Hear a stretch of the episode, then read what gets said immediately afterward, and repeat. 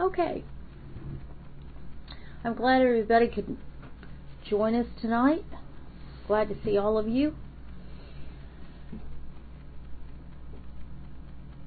So Shemot is the beginning of the story of the actual birthing of the nation of Israel. We have just finished with the telling of the families of Abraham, Yitzhak, and Yaakov, and all of the brothers. Now, in the book of Shemot comes the story of the birth of the actual nation of Israel from these families.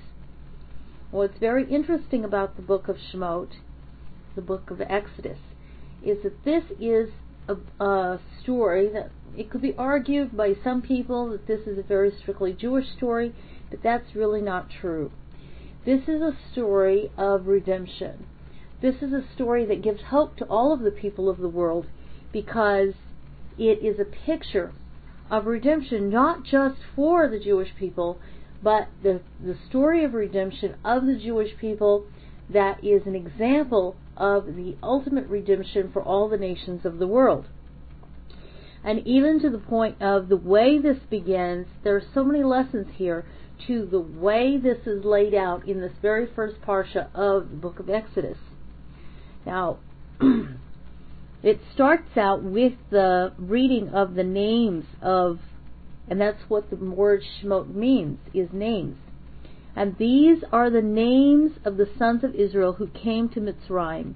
Every man and his household came with Yaakov. Ruvain, Shimon, Levi, Yehuda, Issachar, Zvulun, Benjamin, Dan, and Naphtali, Gad, and Asher.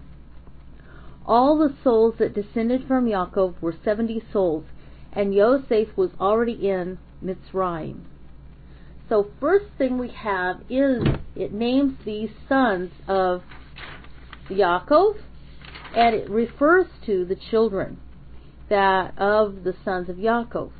Now we have an enumeration of all of these people who came down into Mitzrayim, all of them who came with them uh, when they came, and it talks about the sons, and it talks about there was one daughter, there was one daughter Dinah, and then there was the daughter of Asher, Sarah, who was also named. There was one other daughter that was born as they went through the gates of Mitzrayim, and her name was Yocheved, or Jochebed in English. And this was the daughter of Levi. And so in all, it was 70 souls. It's a very important point that it makes here in the fifth verse that it was 70 souls. Because those 70 souls were, were connected to the, or we, I should say, present tense, are connected to the 70 root nations of the world. We have 70 names, we know who they are. And then when we look at in the uh, Parsha Noach, we read the names of those people who, those men who fathered all the 70 nations. They were names, they weren't just numbers. This is an important point that it was names it was names of these 70 souls that descended into Egypt, and it was names of the 70 root nations of the world. And they're linked to each other because Israel is a microcosm of all of the world. So these 70 souls are linked to the roots of the 70 nations. It's very important, the number 70. And in Hebrew, the letter that is um, 70 in value is ayin. And so it has to do with seeing. It's eye, your eye, ayin. The word eye in English comes is is uh, very close to that. Ayin, and an ayin is drawn or, or is uh, its shape looks like an eye on its side, you know, facing up um, instead of sideways, the way our eyes are sideways, it's like facing up with the lashes to the top. And so 70 is related to the souls of that descended into Egypt, related to the root souls of all of the nations, the root nations of the world. There are 70 princes, heavenly princes, in the court of heaven that are connected to each one of these 70 nations. There are 70 faces of the Torah. There are 70 names related to um, Jerusalem. 70 ways that Jerusalem is beautiful. It's just so many things that um, views, so many facets that the number 70 is connected with. And so these 70 souls descended into Egypt, into Mitzrayim, and this is the beginning of when Hashem is going to show us, show all of the people of the world, here is tyranny. This is what tyranny looks like. And here is my solution for tyranny. And so he shows us redemption of all of mankind here through the nation of Israel. And that's what this uh, microcosm of Israel, being a microcosm of the world, is supposed to be all about. That we see the fate of the world, Hashem's will for the world, through how he relates to Israel. Yosef died, and all his brothers, and all that generation. So, the last brother who actually did die was Levi. Levi was 137 years old when he died, and he was the last one who died. And that was the um, the beginning of when the Pharaoh rose up, who did not know Yosef, was after Levi died. The sons of Israel were fruitful by reason of their numerous births. They increased most abundantly and were exceedingly strong, and the land was filled with them. Now a new king arose up over Mitzrayim who knew nothing of Yosef. Now, interestingly, the um, there's an idea of this. Now, we would say, how in the world could he know nothing of Yosef? If he was an Egyptian, how could he have not known about Yosef? So, Rav Hirsch puts forth the idea that perhaps this new king that rose up was after a um, a takeover, a coup, and he was foreign and he did not know Yosef. Or another idea is that this king was was the old king who did know Yosef, but then the people protested because of the Jews, and so he became like a king who did not know Yosef. Whichever is true, he began to treat the people of Israel in a different way. He said to his people, Lo, the sons of Israel are a nation, too numerous and too mighty for us. Come, let us deal cleverly with them, lest they multiply. And then, if, in the course of events, there should be a war, they would join our enemies or fight against us themselves and move up from our land. So we see a kind of a contradicting idea here. First, he's afraid that they would rebel and join against the, join with the enemies against the Egyptians, and then he says, or they might move away. So having the people of Israel there was something that was advantageous, and he didn't want them to actually leave. But he was afraid that they might turn against the people, uh, turn against Egypt, and join their enemies. Now, there really was not a reason for this kind of fear because by this time the people of Israel had been there for a while They'd been there since the uh, former generation had passed on, and they were quite happy. In fact, the sages say that they had become assimilated into the population. Not, I mean, they still lived in the land of Goshen, but they were dressing like Egyptians. They they were becoming. There was this fear that they might just say they really enjoyed being in Egypt. But now the king of the land is going to make sure that doesn't happen by starting this anti Semitic attitude toward them. And we can see here like a blueprint for tyrants. A blueprint for tyrants that has been followed over and over and over. And the first thing they say is, There is a certain people among us. That seems to be the first phrase they say to start people raising their eyebrows and having suspicion and saying, Ah, maybe they are going to side with our enemies. Maybe they are going to take our money from us. Maybe, you know, just putting that doubt into the people's minds. And there's another reason for that because the Pharaoh was like other tyrants. The, Egypt was a society of castes. And the people, the main common people, really did not have freedom. We see this kind of idea today with um, despotic countries, with these rulers whose people are not free. So what do they do? They say, oh, all of your problems are the fault of those people over there. And many times it is Israel or the Jews. You know, many times it is because it's a convenient um, target, convenient target for their anger, for their hatred, for their fears, and so it it gets the people's attention away from the tyrant's own mistreatment of them and makes them feel like they're more free if they can focus their discontent on this other people. Like, oh, it's their fault.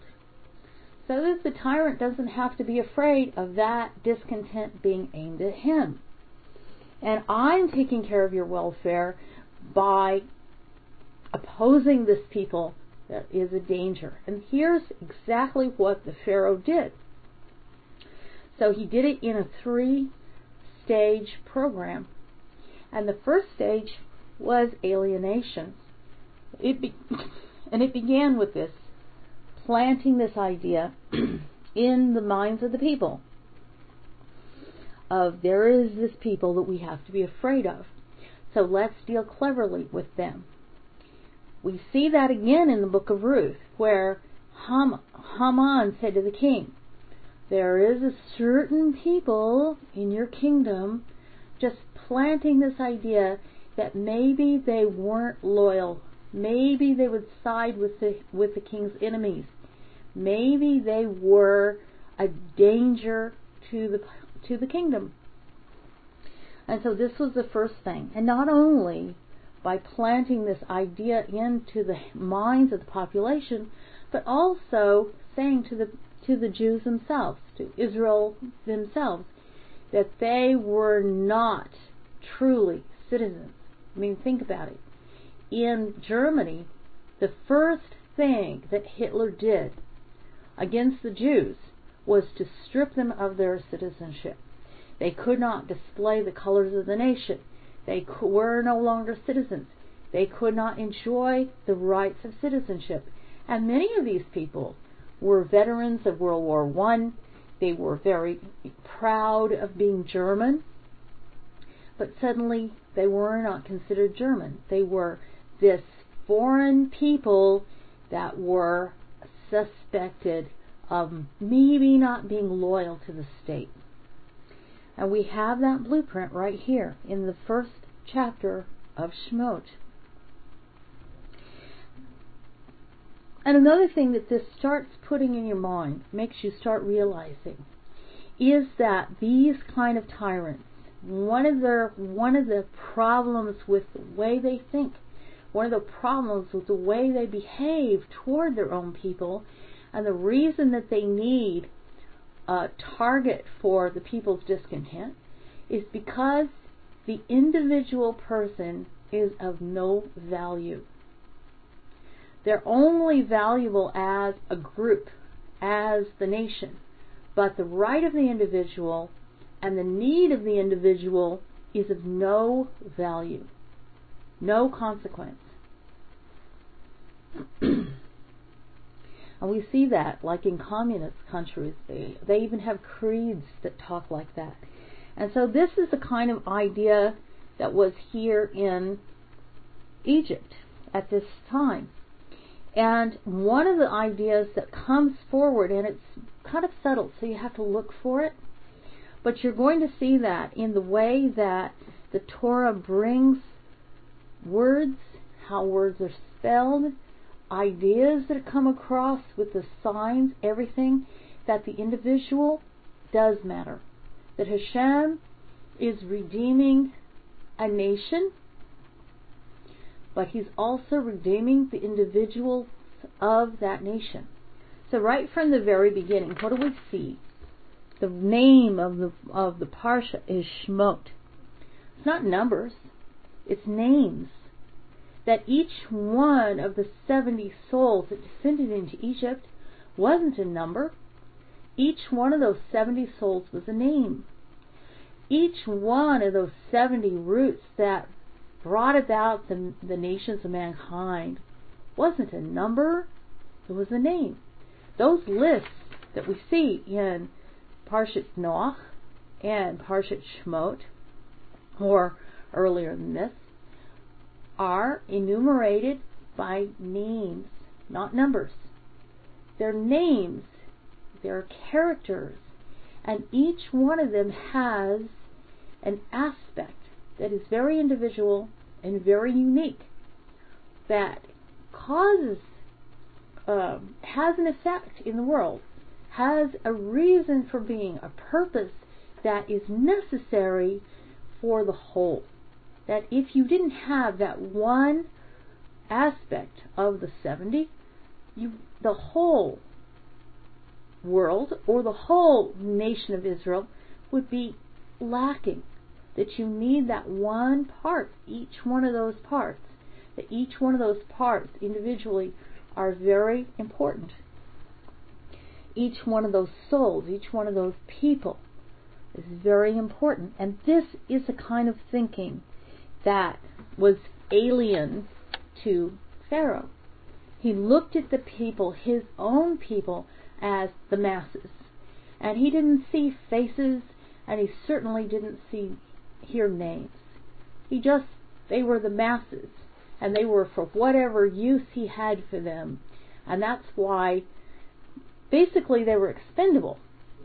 They got run over, they got destroyed, each individual person, it didn't matter. And we see this so often with uh, dictators. So this was the attitude of the Pharaoh when he's setting up, up this prototype of tyranny that is going to be followed throughout um, history. Now, what's very interesting is when we look at the four traditional enemies of Israel, we see Babylon, Greece, Persia, Media, and Rome. We don't see Egypt. Now, why is that?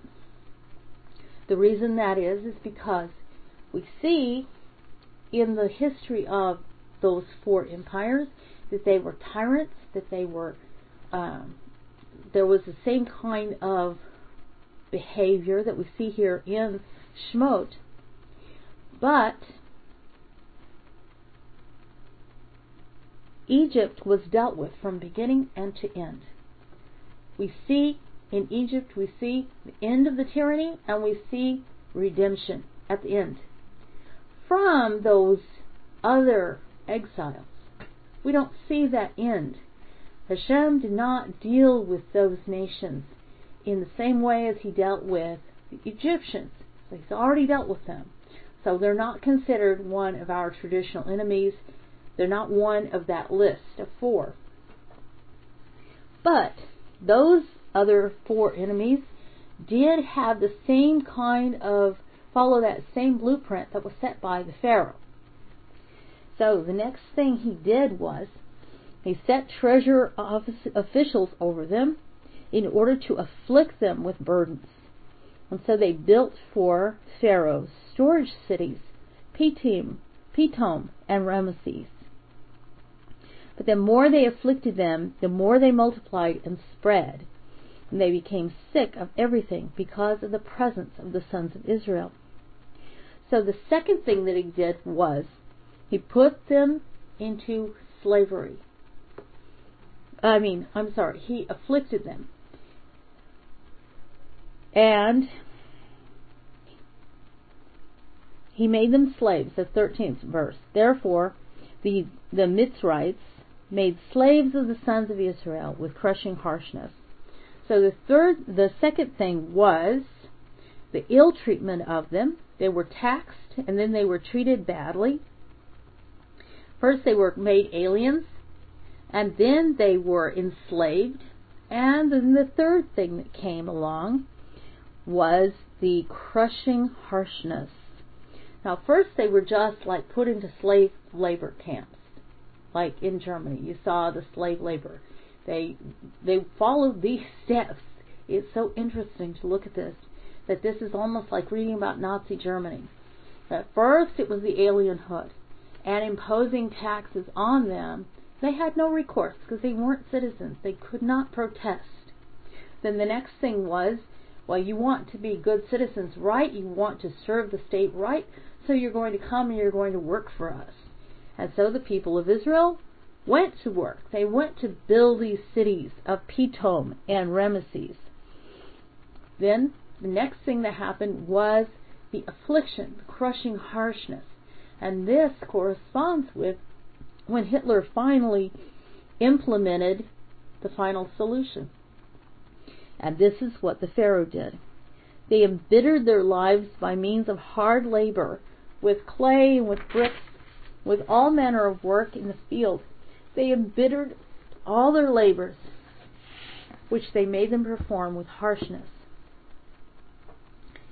And the king of Mitzrayim spoke to the Hebrew midwives, of whom the name of one was Shiphrah, and the name of the other Puah. Now these midwives were actually um, Yocheved and Miriam. Miriam was only a little girl; she was only like five years old, but she helped her mother, and they were the midwives. And he is here going to start implementing his own final solution. And he said, Whenever you deliver Hebrew women, observe the laboring womb. If it is a son, you shall kill him, but if it is a daughter, she may live. But the midwives feared God and did not do as the king of Mitzrayim had commanded them, but they kept the male children alive. The king of Mitzrayim called for the midwives and said to them, why have you done this thing, to have kept the male children alive? The midwives replied to Pharaoh, Because the Hebrew women are not like Mitzrite women. They are lively and they give birth, even before the midwife can come to them. And God dealt well with the midwives, and the people multiplied and became exceedingly strong. And it came to pass, because the midwives feared God, and he set up homes for them, that Pharaoh commanded all the people, saying, Every son that is born you shall throw into the river, and every daughter you shall allow to live. So he enlisted now all of the people, all of the people of Mitzrayim, that if they would see a baby boy, they were to throw him into the river. They were to throw him into the Nile. And this was his own final solution, that he was going to kill male children. So what happened? Because of this, the men of Israel decided that it would be better if they did not live with their wives, if they did not bring children into the world, because they couldn't bear the thought that their sons were going to be killed this way. And so the men separated from their wives. now, the second chapter, in the first verse says, and there went a man of the house of Levi and took to wife the daughter of Levi. Now, he was a speci- he specifically went to a daughter, the daughter of Levi. He specifically went to her. Now, this was Amram. And the daughter of Levi was Yocheved. They were already married, and he had separated from her. So, they had two children already. They had Miriam and they had Aaron.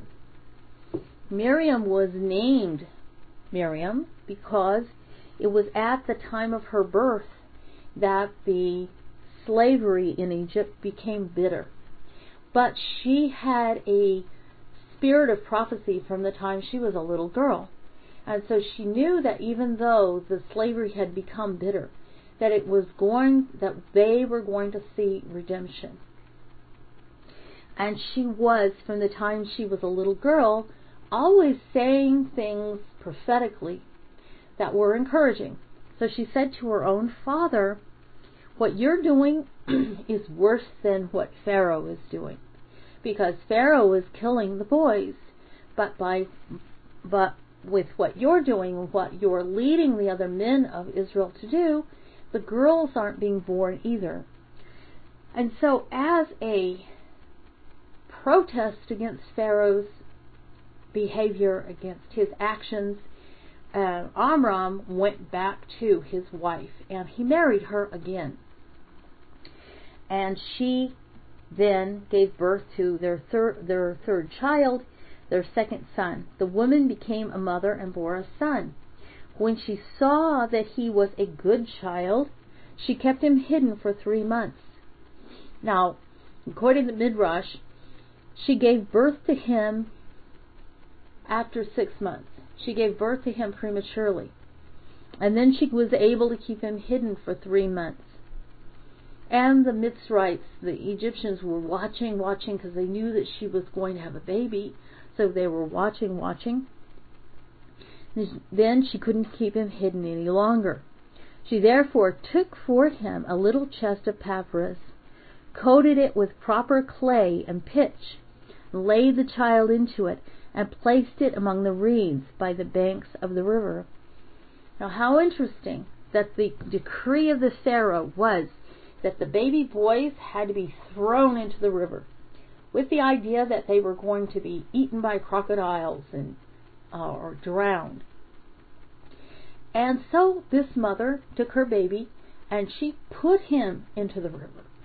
And she followed this decree of the Pharaoh in a slightly different way by putting him into this little chest or ark, like it's in uh, Hebrew called teva, like the ark.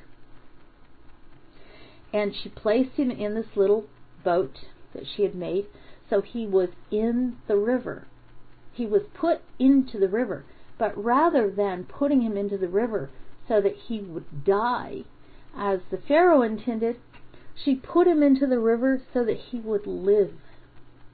She turned that bitter decree of the Pharaoh around so that it would be for redemption.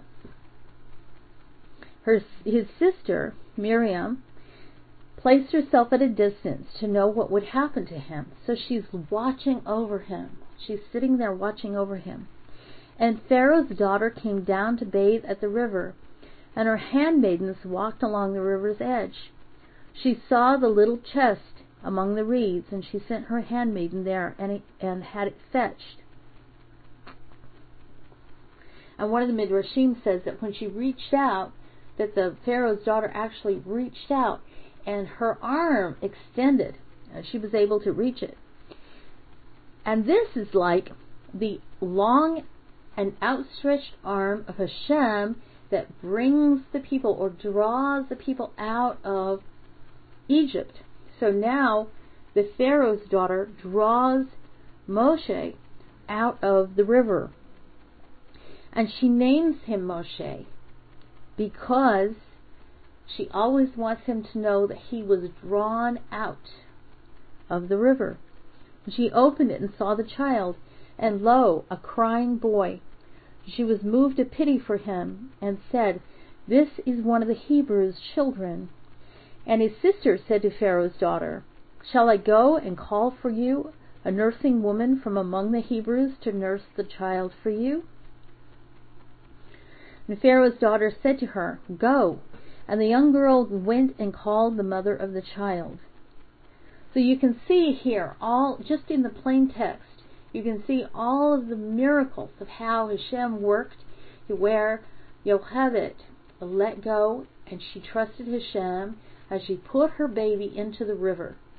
She actually was doing the very thing that Pharaoh meant for harm. And by letting go of him in this way and trusting that Hashem was going to take care of her baby, she ended up with the baby back with her under the protection of the princess. So Pharaoh's daughter said to her, Take this child away and nurse it for me. I will pay you wages. The woman took the child and nursed it. When the child had grown, she brought it to Pharaoh's daughter, and it became a son to her. She called him Moshe, because, she said, I drew him from the water. There's this idea that she wanted him to always know that he had been drawn from the water. This is the reason that he was called Moshe, so that he would have a compassion for people because this had been done for him. He had been saved from dying in the river, he had been drawn out of the river, that he would have a compassion for other people. And this says a lot about the character of the princess. And in fact, we're not it's not said here.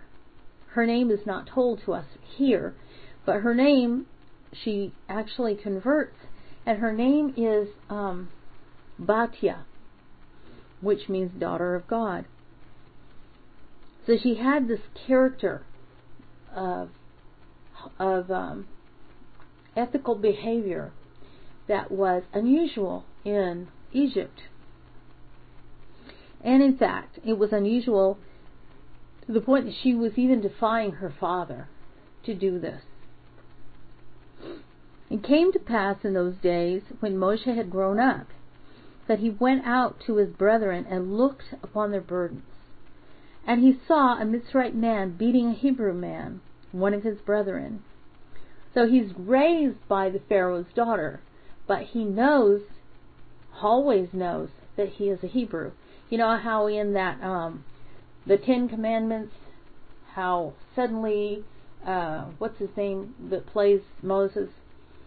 um, Charlton Heston finds out that he's a one of the Hebrews and he's shocked and all this because he thinks he's an Egyptian. That's not true to the biblical text. Moshe always knew he was a Hebrew. The Pharaoh's daughter did not keep it from him. She did not make him think that she was his natural mother. He turned this way and that, and when he saw that no one was there, he struck down the Mitzrite and hid him in the sand. Now, when it says that he turned this way and that, and he saw no one was there, we can see this in a literal way. That he saw nobody was looking, and he hit him, and then he hit and he hit his body in the sand. But there's another way to look at this too. In that Moshe was seeing into this man's life. He was seeing, is there going to be somebody of worth come from this man that he deserves to to live? Is there something in this man that is a man? When we look at this, when we look at the way that this um, the, is worded, he looks into the man and he sees no one is there. He sees nothing of worth. And so he struck him down and hit him in the sand. He had the ability, even then, before the call at the burning bush, excuse me, to see into this man. On the second day he went out and came upon two Hebrew men fighting. And he said to the one who was in the wrong, Why are you striking down your neighbor? He replied, Who has made you a man, a prince, and a judge over us? Do you intend to kill me as you killed the Mitzrite? Moshe was frightened and said, So the matter is known. And these two guys who are fighting here are two guys that pop up later, Datan and Aviram. They're always making trouble.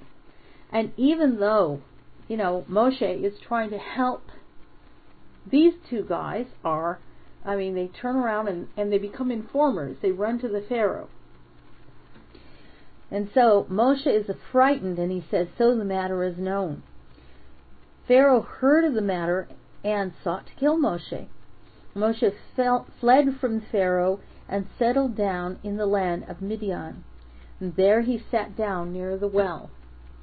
And this is kind of an interesting story here how he sits down by the well. He comes to the well and he sees these girls who are being harassed by um, other shepherds. And it kind of makes us think about when Yaakov first got to uh, Haran and the shepherds are waiting there to move the stone. And of course, Rachel comes along and she's not able to water her sheep. And then Yaakov moves the stone for her and he's her hero. Well, Moshe comes along and he sees something very similar. The shepherds came and drove them away, the, the girls. They drove them away, but Moshe stood up and helped them and watered their sheep.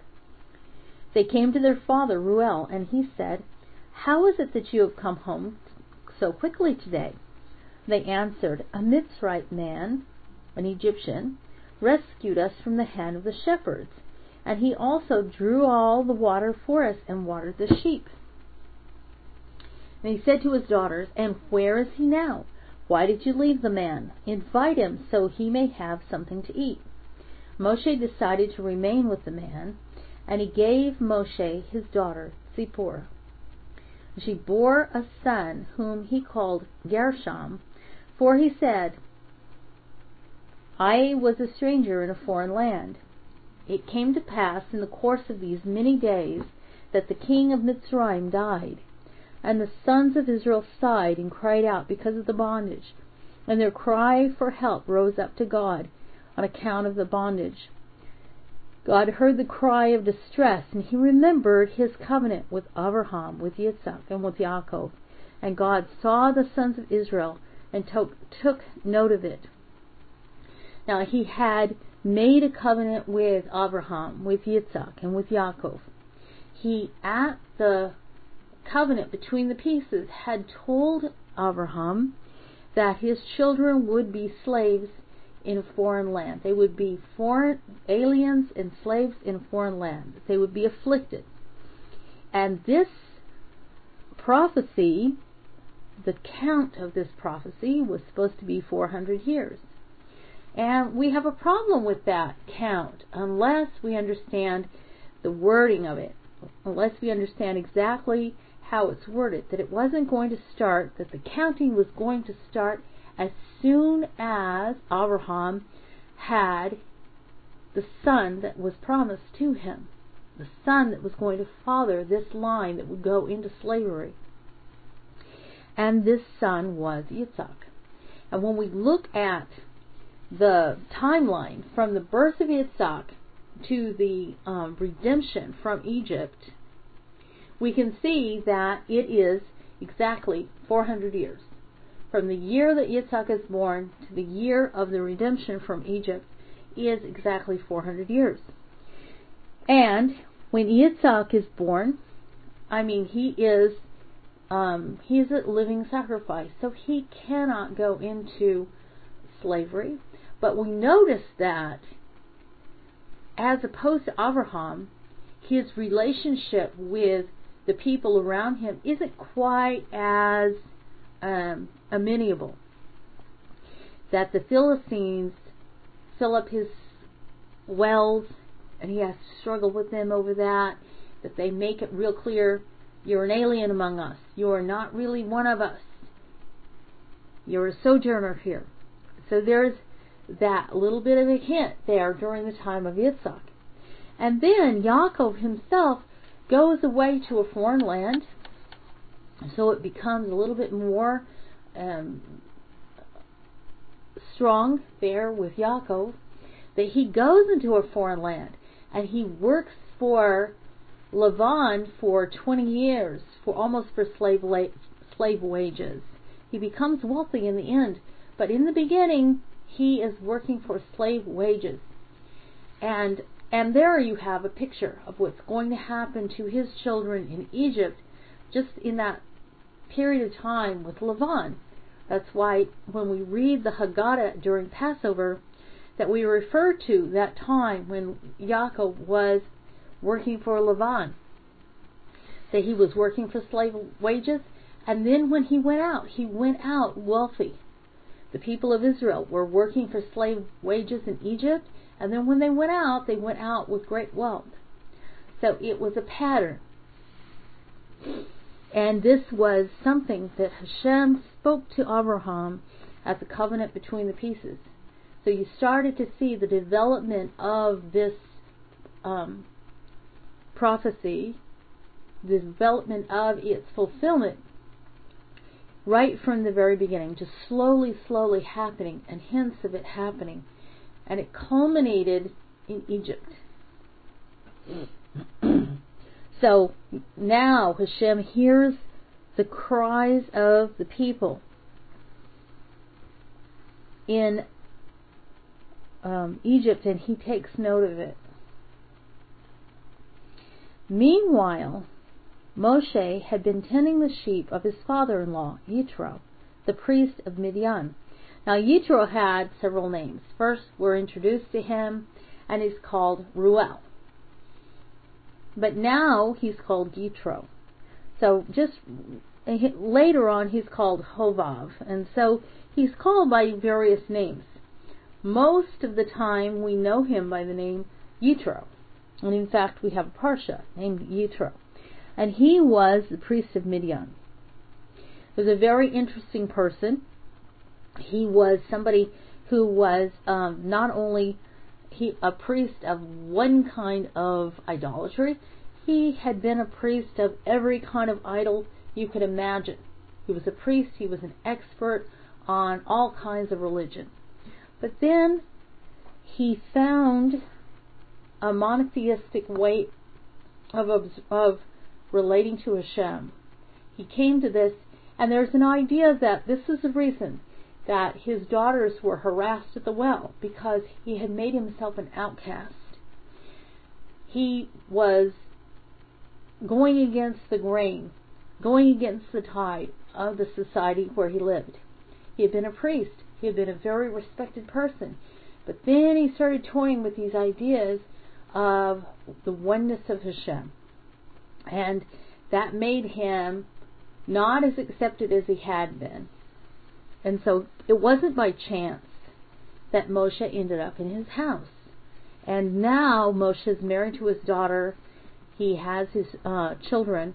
But Yitro, in spite of he's toying with these ideas, hasn't completely gotten there yet. So, and we're going to see that in a minute.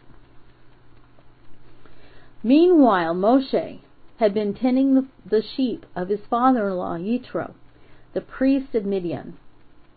He came, he led the sheep along the pasture land and came to the mountain of God, to Horeb.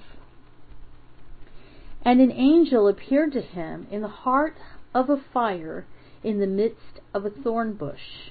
And he saw, and lo, the thorn bush was on fire, and the thorn bush was not consumed. So notice this that it was the fire, the whole thorn bush was not on fire. The fire was in the midst of the thorn bush, and then in the midst of the fire was the angel of God.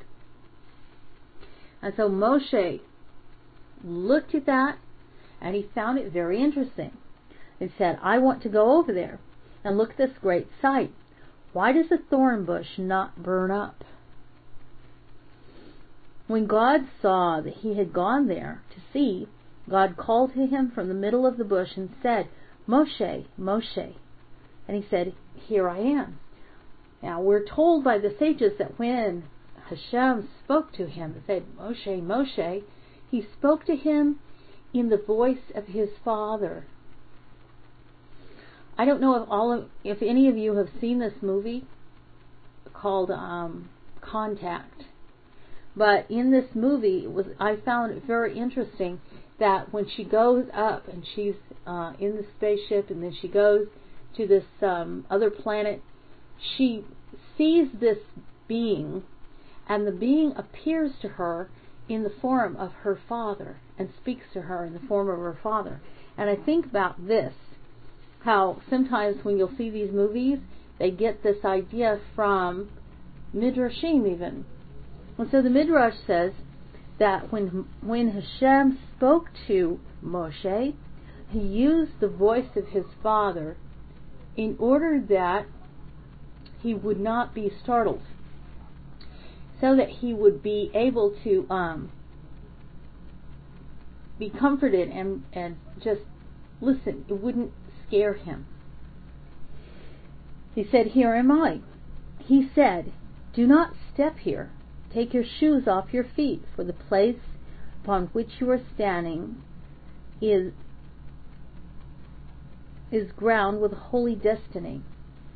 So this ground, the holy destiny, is going to be the ground upon which the people of Israel are going to come and hear the Torah, are going to accept the Torah. This is the destiny of this ground where Moshe is now standing.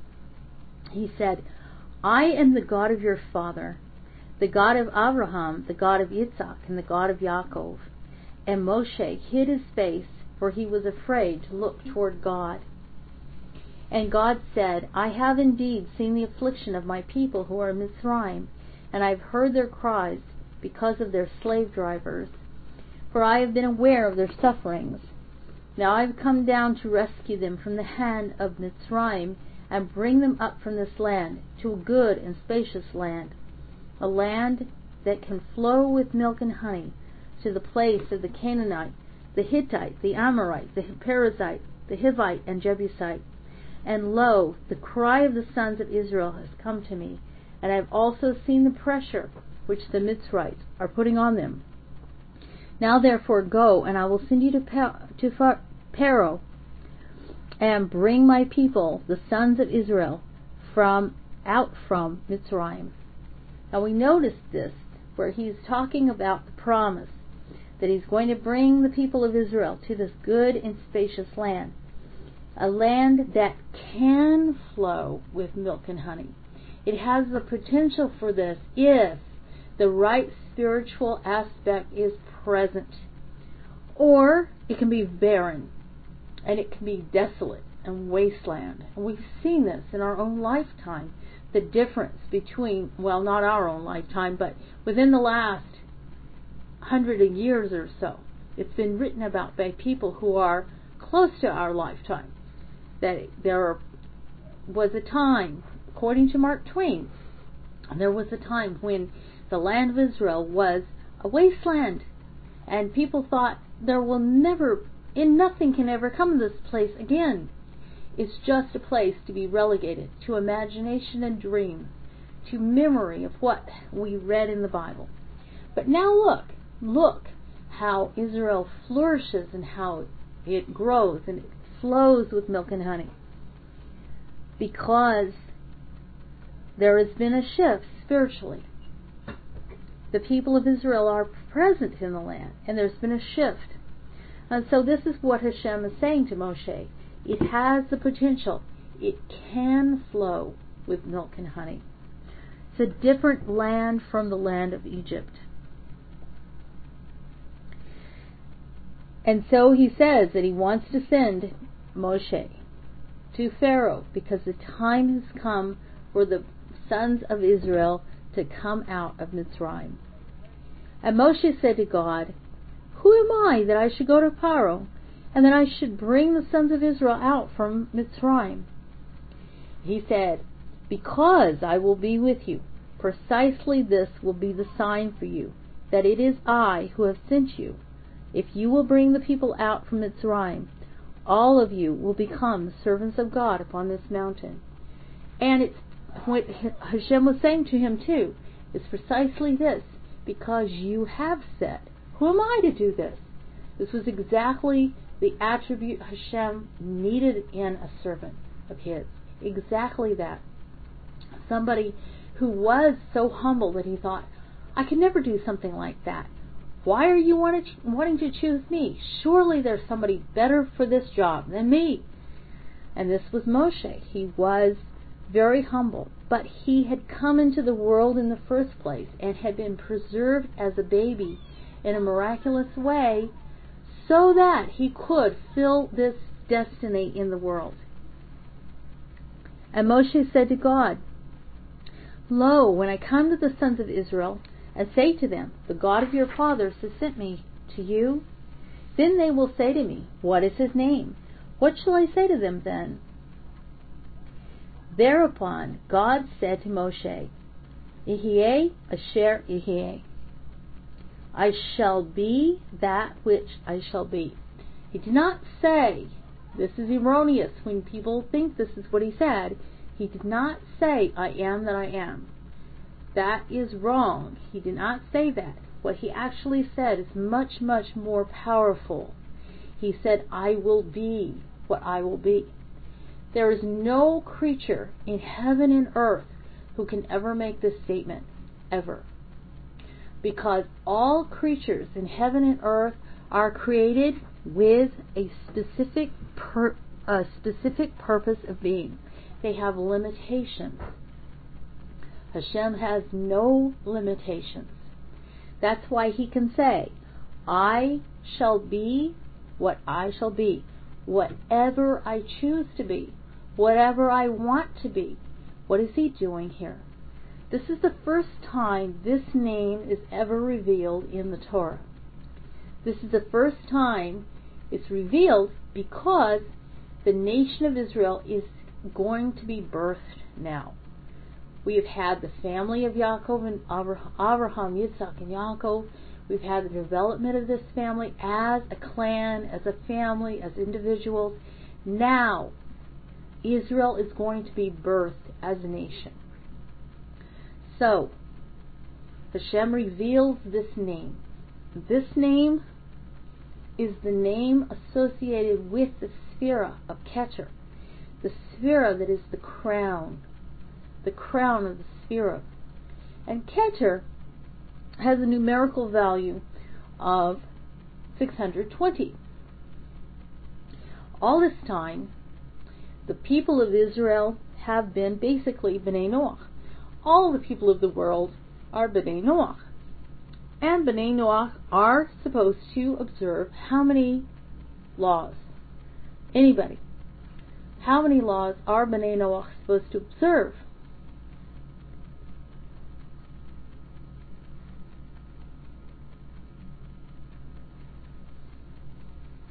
Right, seven. So, the numerical value of Keter is 620. So what is 620 minus 7?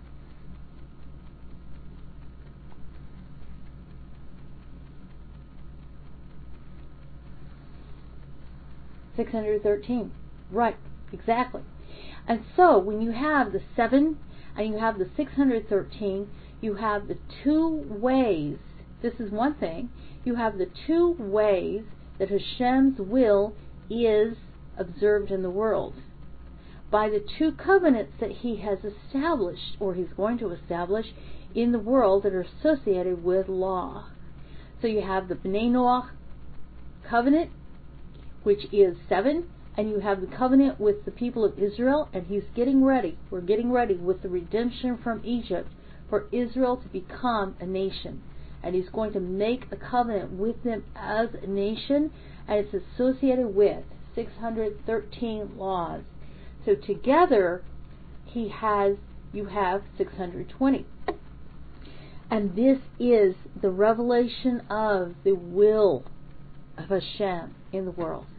Together, Bnei Noach and Bnei Israel, serving Hashem, observing the mitzvot that are intended for them. So this is the joining of these two covenants, is the manifestation of the will of Hashem in the world. So it's very interesting that at this point in history, Hashem says to Moshe this name. And this is the name that he is supposed to take to the people of Israel. And he said, This is what you shall say to the sons of Israel. Ihye has sent me to you. And God further said to Moshe, This is what you shall say to the sons of Israel. God, now, uh, what is the word that he's actually using here? What is the name he's actually saying? Is Yud It's a revelation of Yud He in a special way. And then he says, Elohei, Abraham, the the God of your fathers, Elohei, Avitechem, Elohei, Abraham, Elohei, Yitzhak, the Elohei, Yaakov. So the God of Abraham. He doesn't say Abraham, Yitzhak, and Yaakov. He says the God of Abraham, the God of Yitzhak, the God of Yaakov. So in the ways that he revealed himself, in all of the ways that he revealed himself to Abraham, in all the ways, with all the names that he revealed himself to Yitzhak, in all the ways that he revealed himself to Yaakov, in all these ways together, with the revelation of his will in the world, this is what he's saying.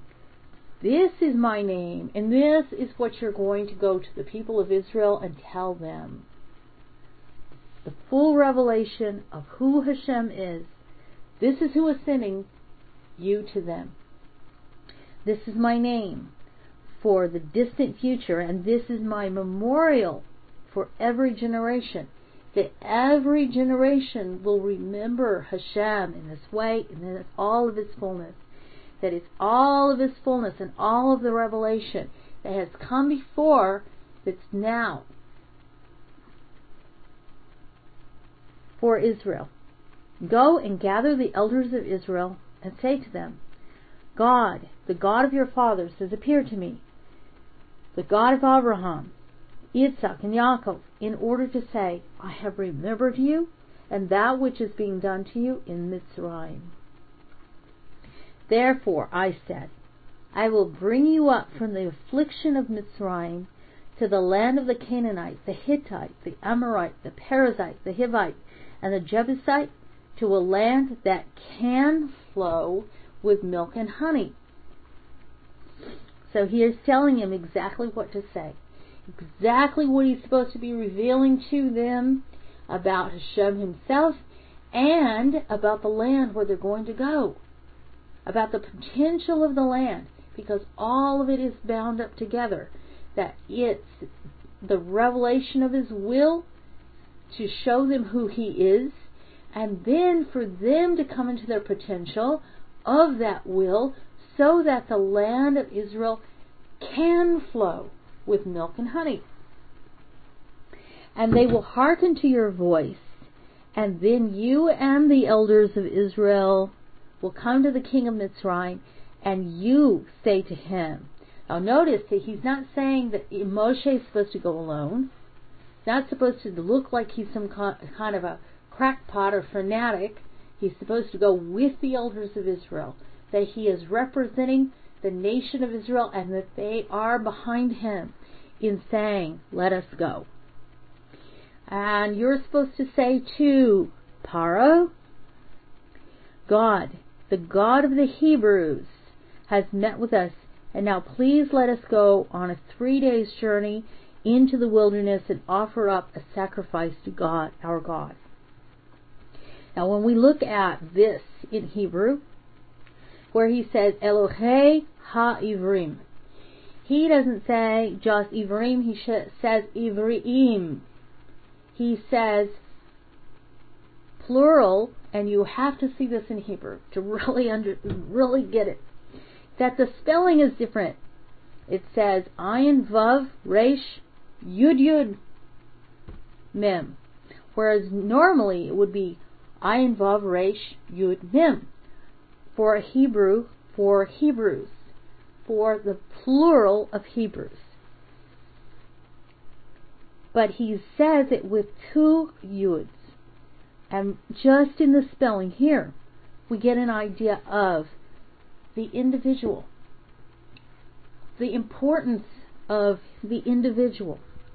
that each individual, and this is something that Paro has no understanding of, the importance of the individual.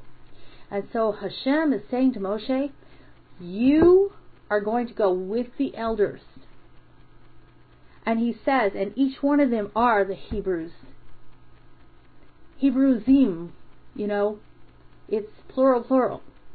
That each one of them is the nation. Each one of them embodies himself as an individual, embodies the spirit of Hashem that defines the nation of Israel. And that's why we see these this double yud. That it's not just the Hebrews as a nation, but it's the Hebrews as a nation of individual Hebrews. That each one of these elders embodies the spirit of Hashem, that he himself could stand there. That it doesn't just take Moshe, that he himself, each and each one of those elders, embodies the spirit of Hashem, that he could stand there before Pharaoh himself. In that Rav Samson Raphael Hirsch likens it to a tree. And he says, like a tree, where each part you could sprout a new tree from. The branches, the leaves, the the tr- part of the trunk, the root. You could get a new tree from this, an acorn. And that's the way the people of Israel, the Hebrews, was. And it was a new concept for, for Paro because he couldn't understand this kind of idea of the individual, the importance of the individual. And this is a message of Parshat Shemot that is the example of what Hashem is saying is his will he says this right after he talks about his will, and you notice that, like I said, the 7 and the 613. So he's saying this about the nation of Israel like it is an example of what a nation is supposed to be. All the nations of the world are supposed to be made up of individuals who embody the spirit of Hashem to make them the nation themselves all of the nations are supposed to have this idea of the importance of the individual, the sanctity of his well-being, of his of his welfare, and not just that he is expendable, that he's just part of the whole, and that he doesn't matter, and the the uh, the good of the many outweighs the good of the one, and all of these kind of things that we hear in tyrannical societies. So, this is really a revolutionary idea. Up until now, we've had Nimrod, we've had other kings who just ran over their people, and that seemed to be the way things were. All of a sudden, you have Hashem forming a nation. Forming a nation that is going to be different from other nations that is going to have a different kind of uh, philosophy of life, a different way of looking at the world. And he's going to give them a Torah, the Torah. And the Torah has many laws that are revolutionary in their idea. Now, yes, the nations of the world up until now had the seven laws of Noah, but it was only those very righteous individuals who seemed to embrace it. And on national levels, the people weren't doing it. They just weren't getting it. They were they had national religions of idolatry. They had national um, ideas of tyranny, and that seemed to be the way they thought things were supposed to go on the level of the nation. And the idea of the value of the individual was completely alien to them once they formed their nations.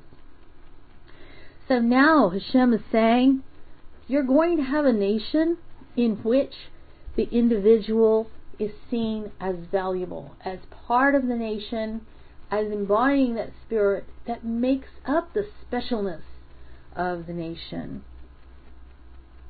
Then he warns Moshe, However, I know that the king of Mitzrayim will not let you go, not even by the threat of a mighty hand.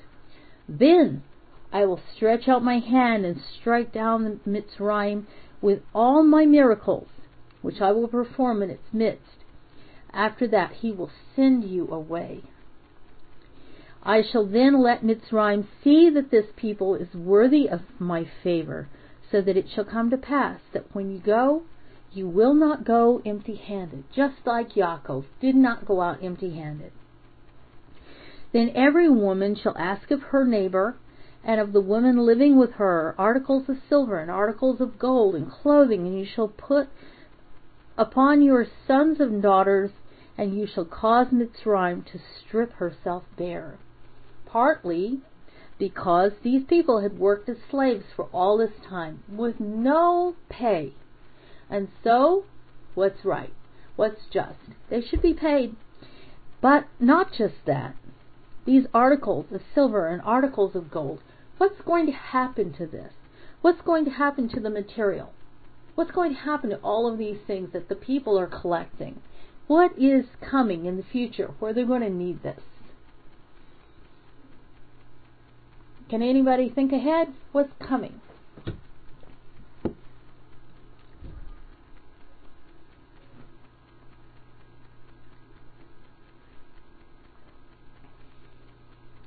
Exactly, the tabernacle. And so they're going to be prepared. And you notice that he doesn't say anything about the men. He says, Let that every woman shall ask of her neighbor. And we notice that later when the golden calf is made, it says the men broke off their earrings and so on and made the golden calf. But the women didn't do it.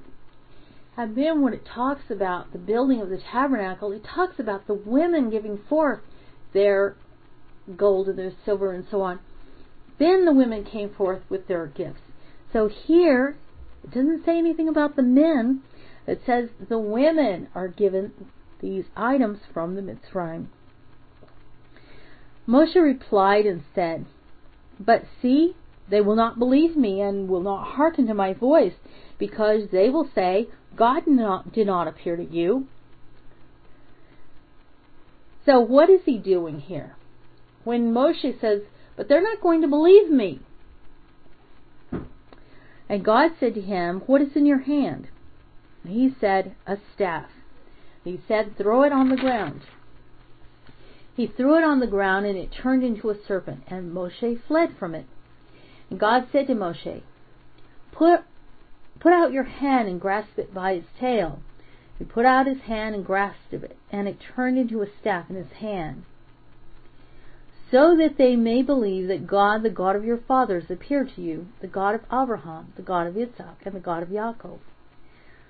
So the first thing that happened was, on the one hand, Moshe said, They won't believe me. So Hashem gives him a sign. And the sign of a serpent is one thing. For one thing, it's a sign of a liar. So Moshe has lied. Hashem is saying, You're lying about the people here. But also, he's giving him another um, lesson that a staff is a staff that he uses for um, supporting himself. It's, a, it's an item that he uses for his authority, for herding the sheep. And all of a sudden, this staff becomes exactly its opposite something that, that strikes fear into his heart, that he runs from it. And then he grabs it by the tail and it turns back into a staff, back into something that can support him. So Hashem is saying to him through this sign, See, I have the power to make something dependable or something revolting. I have the power to make it something that you can depend on or something that will be a scourge to you. God further said to him, Please put your hand into your bosom. He put his hand into his bosom and took it out, and lo, it was leprous like snow.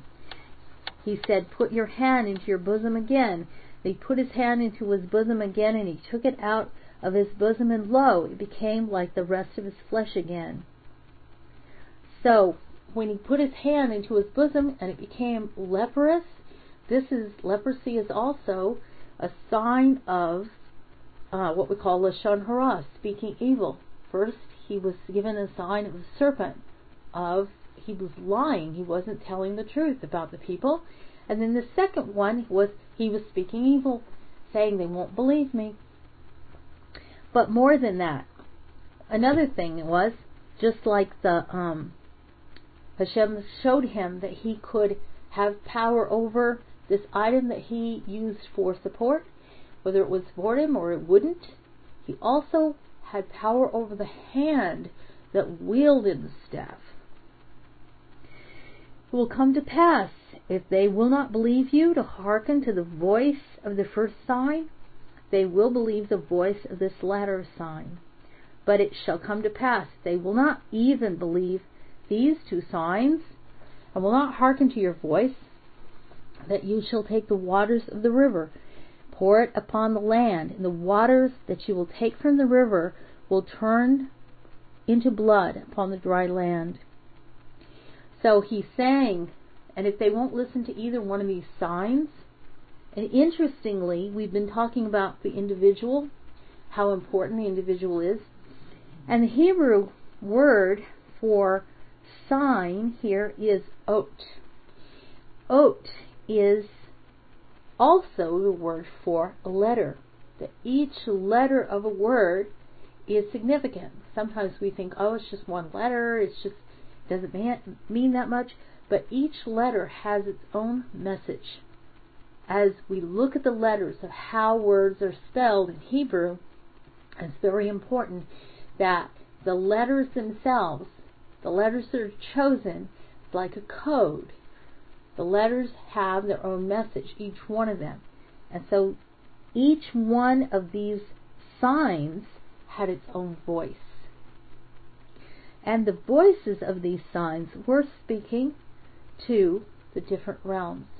First, the staff was talking about the surroundings of a person, that Hashem had power over the surroundings of the person. We're going to see this even with the plagues, how Hashem gives over this message. Those things that we depend on, those things that we need to help us, like the staff. And then the hand turning leprous was him showing him that he had power over man himself, over his body, over his surroundings, and over his body. And then, when he said that the waters would turn to blood, this is the waters from the Nile. And the Nile was an object that the Egyptians worshipped. And Hashem's message with this was that I have power even over those things that man considers divine. Even over those things that man has deified, I have power over these things.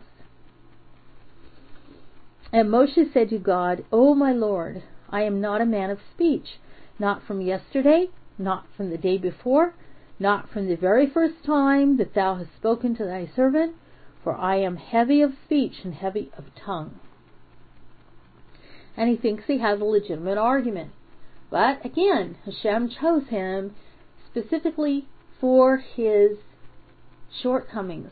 Because he was humble, he didn't think that he was the right person. That made him the right person. Because he's a stutterer and a stammerer, how much more so is this going to be a sign whenever this person that people know can't speak all of a sudden is speaking clearly and strongly to them. How much more of a sign is this? But he said, No, I can't do it. And God said to him, Who has made man's mouth? Or who makes a man mute or deaf or seeing or blind? Is it not I, God? And now go, I'll be with your mouth and teach you what you shall say. He said, O my Lord, please Send thy message through the one whom thou wilt yet have to send. Then the anger of God kindled against Moshe, and he said, Now, let's just think about this for a moment. When Hashem is telling us to do something, we get a we get a we get a message here ourselves. that when Hashem is laying something on our hearts that we're supposed to do, yes, He can choose somebody else. Yes, He can send somebody else. But He's put that, He's called us to do that. He's put that in our hearts to do that. He has sent our souls into the world and prepared us for that specific task. And this is the message we get here with this that when he he means for us to do it, yes, he could have someone else do it. But we're the ones that he prepared for that. And this is what he was trying to tell Moshe that he was the one, he was the vessel for this job that he had, for this mission. but nevertheless, he said, Is not Aaron your brother, the Levite? I know that he will be glad he will gladly speak. Behold, he is coming to meet you. He will see you and he will be glad in his heart. You shall speak to him and put the words in his mouth, and I will be with your mouth and with his mouth, and will teach you both what you shall do. He shall speak to the people on your behalf, and it shall come to pass that he will become a mouth for you, and you shall be to him as God. Now, later we see when Hashem is instructing another prophet that he tells him, if I tell you to do, to give a message, and you fail to do it, then the responsibility of the people's failings will be on your head because you did not do what I sent you to do. But here, he is telling Moshe that he's going to let Aaron be his spokesperson. He's going to give him that. And he will be to him as God because he is the one who's actually going to hear from God. And you shall take into your hand this staff which you are to perform, with which you are to perform the signs. Moshe went to return to Yitro, this is another name here, his father in law, and said to him, I would like to go and return to my brethren in Mitzrayim to see whether they are still alive. Yitro said to Moshe, Go toward peace and God said to Moshe in Midian, Go, return to Mitzrayim, for all the men who sought your life have died. So Moshe doesn't just say to himself, Okay, well God told me to go, and so I'm going to go. First he goes and he and he excuses himself from the house of Yitro. He tells him that he needs to go, but he basically is asking his his permission, his leave. And so Yitro blesses him that he shall go toward peace, which is a very interesting way of putting that. That he will he will come into peace, that he won't just go in peace, that he's but he's going to go toward peace. And Moshe took his wife and his sons, he has two sons, placed them on the donkey, and returned to the land of Mitzrayim. Moshe took the staff of God into his hand. God said to Moshe, When you go back to Mitzrayim, see all the convincing wonders that I have placed into your hand. You shall perform them before Pharaoh. And I shall harden his heart, and he will not let the people go, until you will say to Pharaoh, This is what God has said Israel is my son, my firstborn. And I have, to- I have told you, let my son go so that he may worship me. But you have refused to let him go. I will therefore kill your own son, your own firstborn. So he's showing him that this is going to be the final plague. And Pharaoh's not going to relent until the very end. And it came to pass on the way at the lodging place that God confronted him and considered it better that he should die. And Zipporah took a fragment of rock, cut off her son's foreskin, and cast it at his feet, and said, Because you have become wedded to the death sentence, or you have become a bridegroom of blood on my account. So the danger withdrew from him, and she said, wedded to the death penalty for all future circumcisions. Uh, now, this is a very, on the surface, this sounds like a very strange um, part of the story that's just like all of a sudden stuck in here. That Hashem calls Moshe to go on this mission, and it makes it almost sound like he's the only one who could do it. You know, he's so adamant that it has to be him. And then on the way, all of a sudden, says that he considered it better that he should die. All of a sudden. So what's going on? What happened was Moshe's first son. Remember we were talking earlier about Yitro. Yitro was a priest of Midian. He was a pagan priest. And so he had made a an agreement with Moshe that the first son that would be born would not be circumcised. He would be his. He would be Yitro's. And so, and then the the next one, Eliezer, would be. I mean, he could be Moshe's. And so here they are along the way, and the angel confronts Moshe. How can you go to my people? How can you go to my people that I'm calling into the Torah when you haven't done the most basic thing of the covenant? You have not circumcised your own son. And Zipporah sees this. She realizes that for the sake of her family, because of Moshe's love for her, because of his wanting to have peace with her father, that he had not done this very basic thing. It's really her fault. It's her fault. It's her father's fault. And so she is the one who quickly goes to remedy it.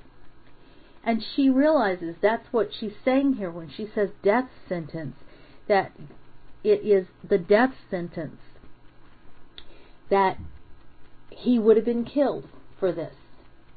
And so she rushes to remedy this, and she herself circumcises her son. It's a very interesting account right here that everything has to be in accordance with the law, that even the leader can't be, especially the leader, cannot be exempt from any of these details, that he has to be circumspect about his own life and also his wife. That she also has to be in line with this, with the covenant, with the details of the covenant, that she has to be in line with it. And it was something ex- extraordinarily foreign to her. But she understood it from the circumcision of the second son that Moshe did do. But here he is with the first one, and it was a problem. And God said to Aaron, Go meet, and then all of a sudden we're finished with that story and we jump to Aaron now. So it was just a few verses just to let us have a little peek at what was going on there, and then that was finished. And then right after that, actually, Moshe sends her and the boys back to Yitro. Because what's going to happen in Egypt is going to really be difficult.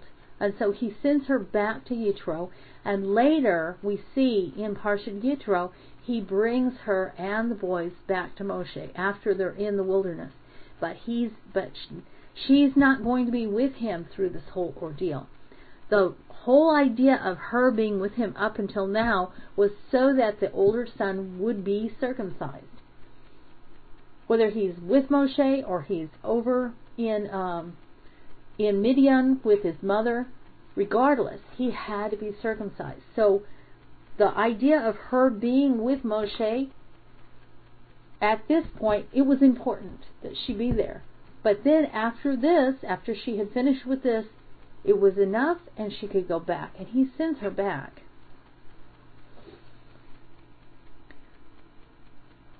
God said to Aaron, Go toward the wilderness to meet Moshe. He went and met him at the mountain of God and kissed him. Moshe told Aaron all the words of God which he had sent him, and all the signs which he had instructed him to perform. Moshe and Aaron went, and they gathered all the elders of the sons of Israel. And Aaron uttered the words which God had spoken to Moshe, and he performed the signs before the eyes of the people. And notice that it was Moshe told Aaron, and Aaron spoke the words, and Aaron performed the signs.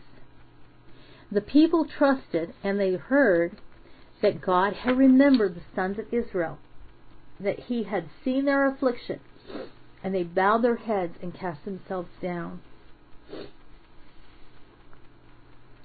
Afterwards, Moshe came, Moshe and Aaron came and said to Paro, This is what God, the God of Israel, has said. Let my people go, so that they may celebrate a festival for me in the wilderness.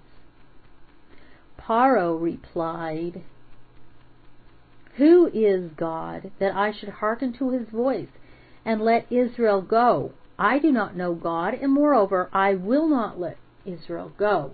And so Moshe is saying to Paro, Hashem, the Yud He Vav He, and Paro has a, has his magicians have books with all the names of gods from all over the world, and they look and they say, "Oh, I don't know who this is. His name's not listed here." So it's totally alien to Paro. And the idea of going out to the wilderness to worship Hashem is totally alien because in the idolatrous world, the idol is supposed to uh, conform to the person's needs. He's supposed to conform to his way. Like the, the God is made in the person's image or in his imagination. And this idea of obeying Hashem, going out into the wilderness, was like, well, you don't have to do that. Paro had no concept of how to worship the true God. Thereupon they said, The God of the Hebrews.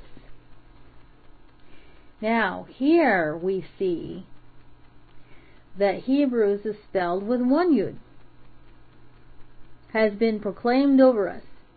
Please let us go on a three day journey into the wilderness and offer sacrifices to God, our God. Yudhe Eloheinu.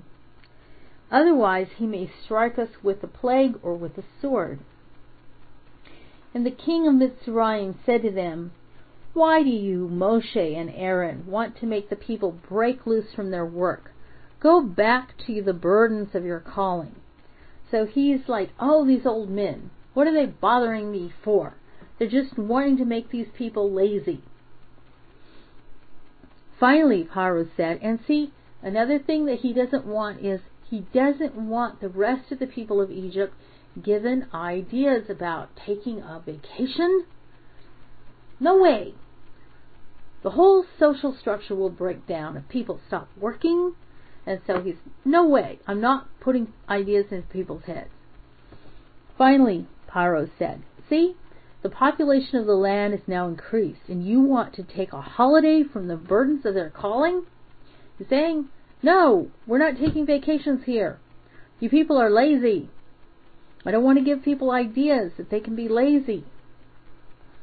On that same day, Paro commanded the officers in charge of the people and their taskmasters as follows You shall no longer give the people straw to prepare bricks as you did yesterday and the day before.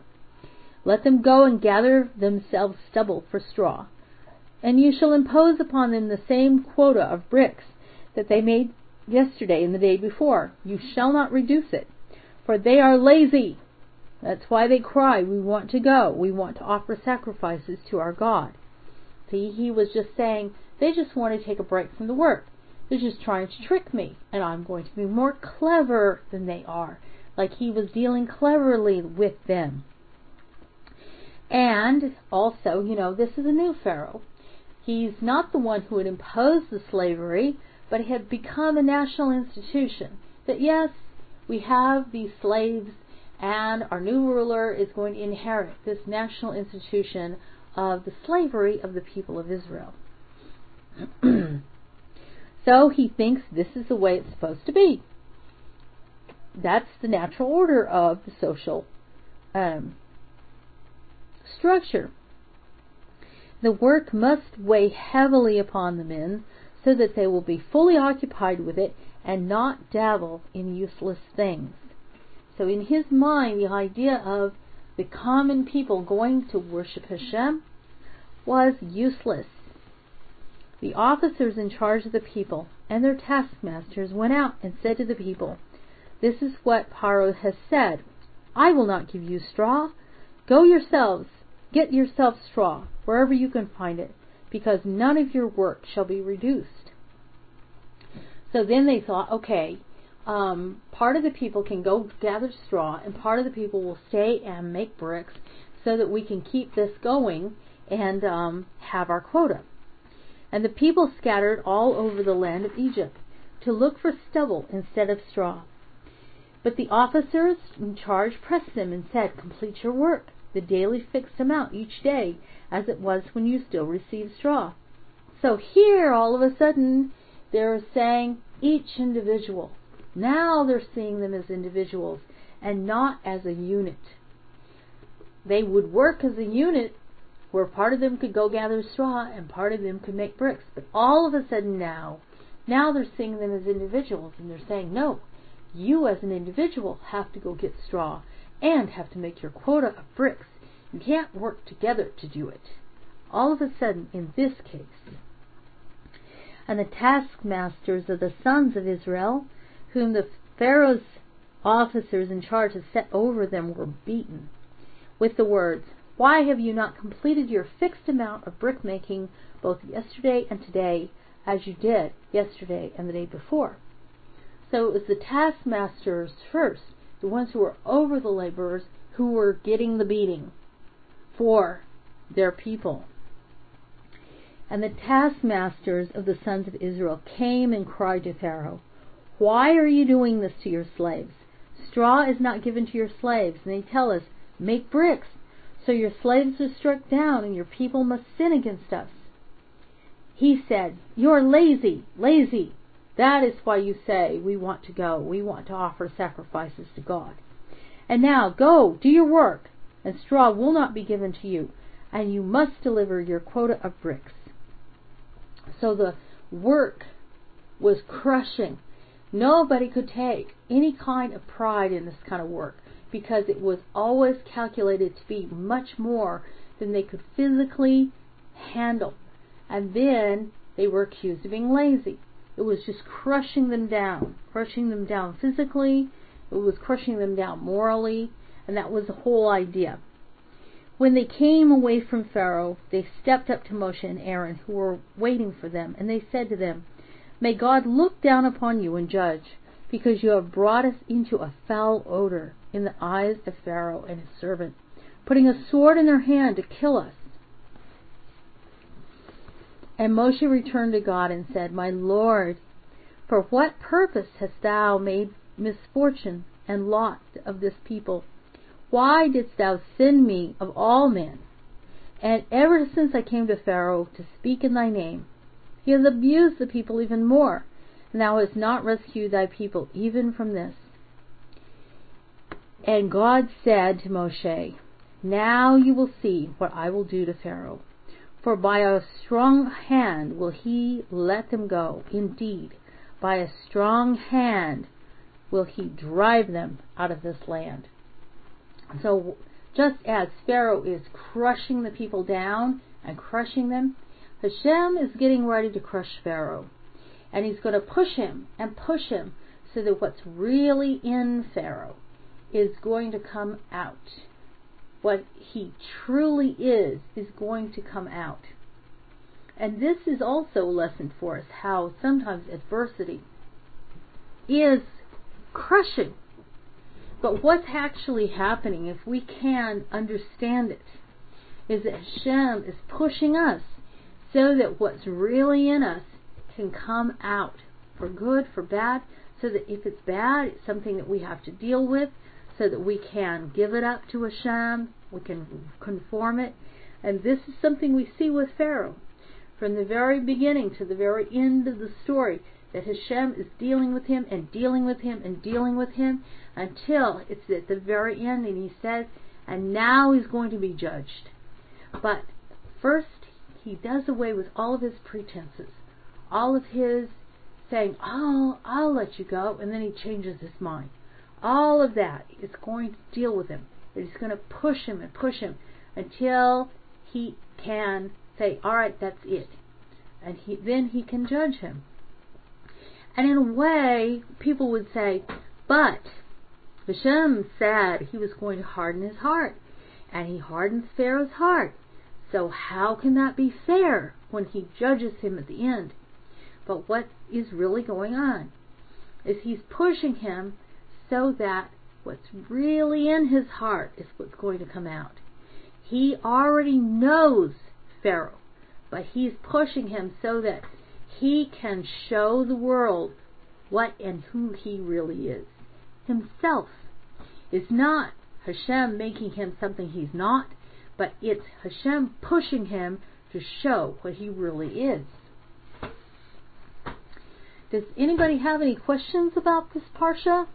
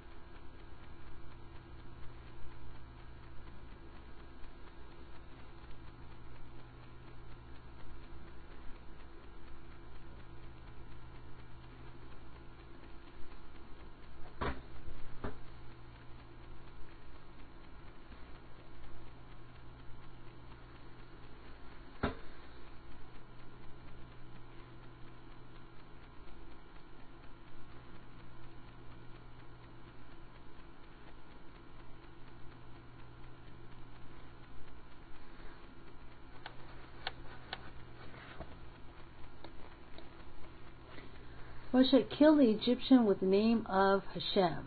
You know how Moshe knew the name of Hashem. Okay. now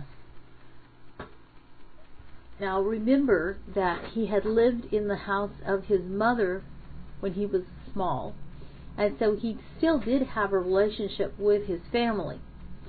Um, at the burning bush, he was given another name of Hashem, the um, name was a different name. But he used the four letter name of Hashem, which was known to the people of Israel. And um, he had this power, according to Rashi, as you say. He did know the name and he knew the power of the name and how to use it. So, and that's another thing about this when he when he looked, you know, he had that power of being able to look into the Egyptian, look into his future. So there was a spiritual power that Moshe already had. He wasn't just some guy that uh, didn't know anything about Hashem until the burning bush. And that's a very important thing for us to remember. So it's, it's good that you brought that point out.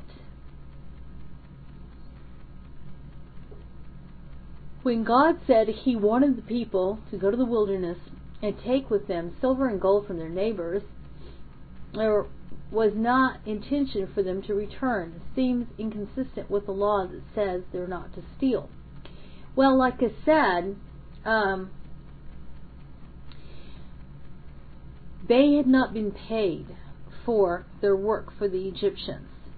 And so I know that there was that point made in uh, the Talmud, actually, that there was a court case about this, that the Egyptians said that the people of Israel stole all of this gold and silver and that they owed them back this gold and silver.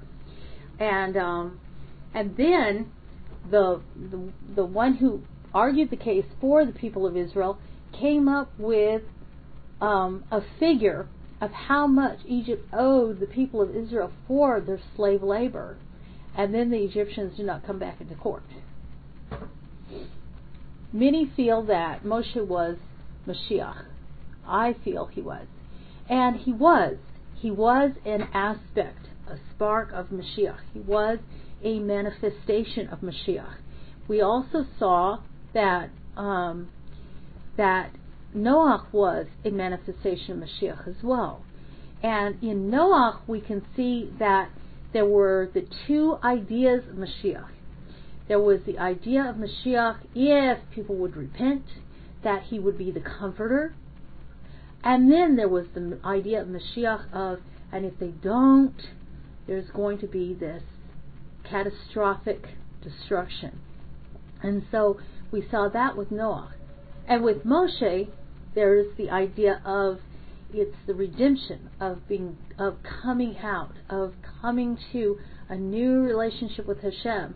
It's a different aspect of Mashiach. So we see all of these different manifestations of Mashiach. Um, King David was a manifestation of Mashiach too.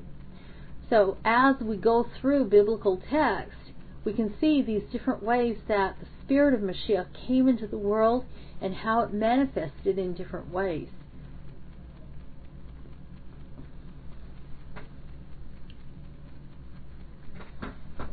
Yes.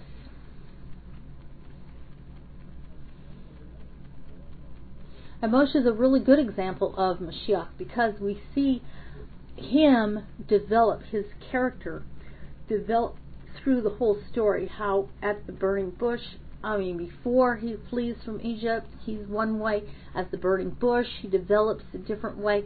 And then as we go through the telling of the story, how Moshe himself develops, how when he goes up into Sinai and he comes down, he changes. We see all of these changes in him. And, um, and that's also very interesting. especially when we think about him being the spark of Mashiach. It's a very interesting thing how that also develops in a person.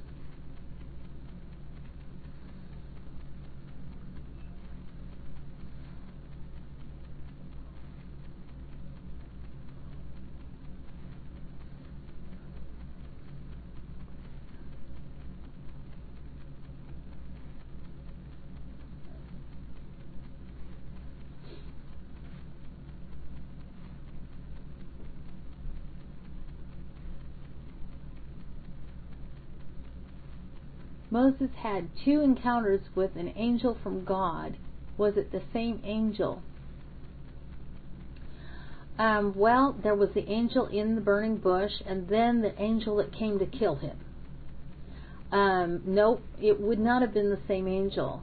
Um, there's the idea also that for each mission, Hashem has to, to create a different angel, or there's that idea, but obviously that those two I, those two missions were so different that we can safely say they weren't the same angel. But that's a really good question.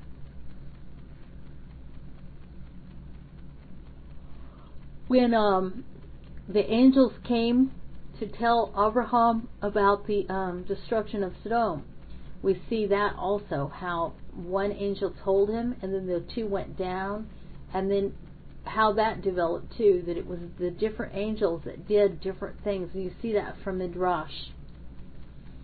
That one told Lot about the destruction coming and then the other one actually enacted the destruction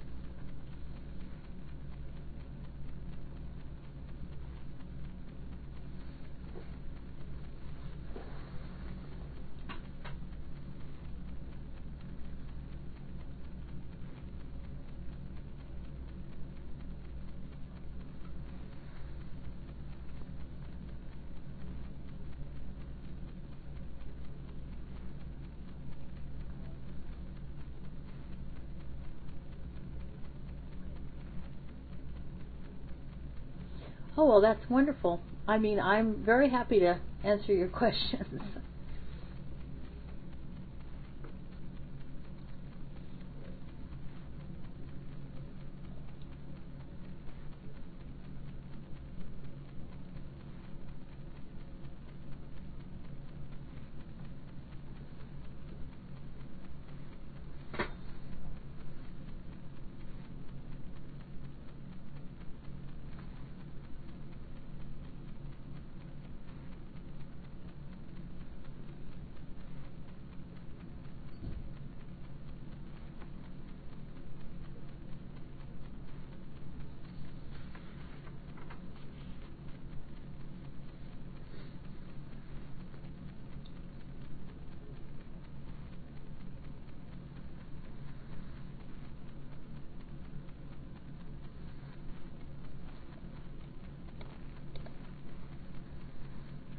We hear so much about angels these days. The Torah doesn't seem to relate to angels as people nowadays think of them. And that's very true.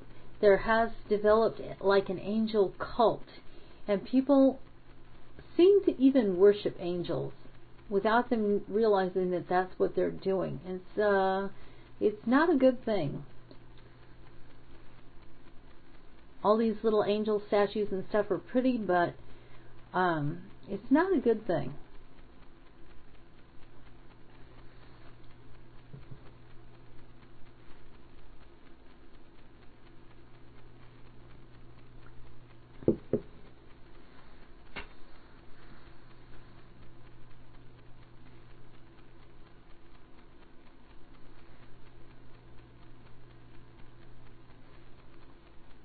People act like each of us have their own personal angel. Well, Hashem does send his angels to um, to protect us, to do things for us, and so on. That is true. But one of the things that we we make a mistake about, if we put too much emphasis, we can end up worshiping the messenger rather than Hashem himself, the king. And that is the danger of putting too much emphasis on angels. So we have to really be careful of that.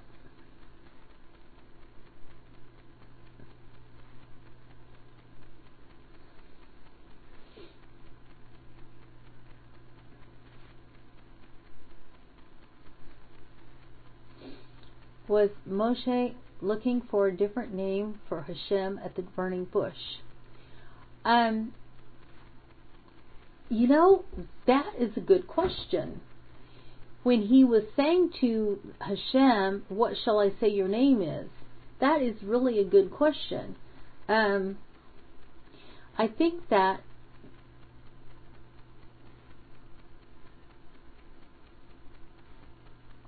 he was just wanting to have straight from Hashem what to tell the people about who God was. And then Hashem gave him this different name that was going to be specifically linked to his will for the nation.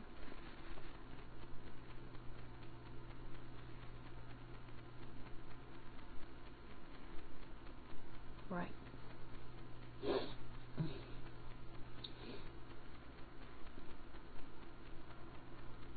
Okay, so next week we're going to continue the saga with Va'era.